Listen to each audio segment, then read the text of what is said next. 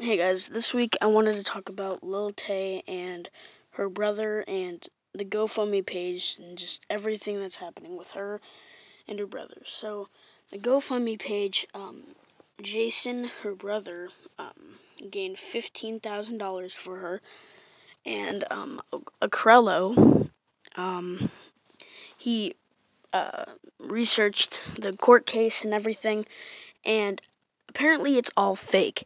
Um, everything's fake with Lil Tay, pretty much, and all the money we don't know where it's going.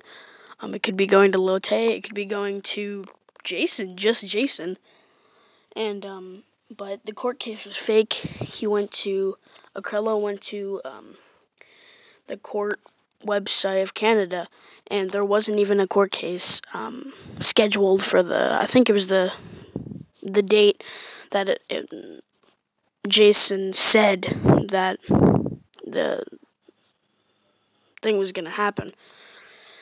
So obviously it's all fake and it's been covered, but we just don't know where the $15,000 that Jason got from the GoFundMe page is going to.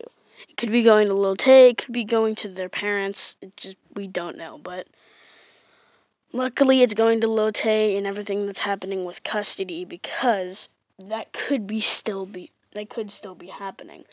Obviously, the court case that he said was not real, but there could be an actual one. But yeah, um, we just hope that this will all blow by in like a month and uh, Tay gets help. And um, yeah, things will go back to normal. Thank you guys. Uh, come back next week.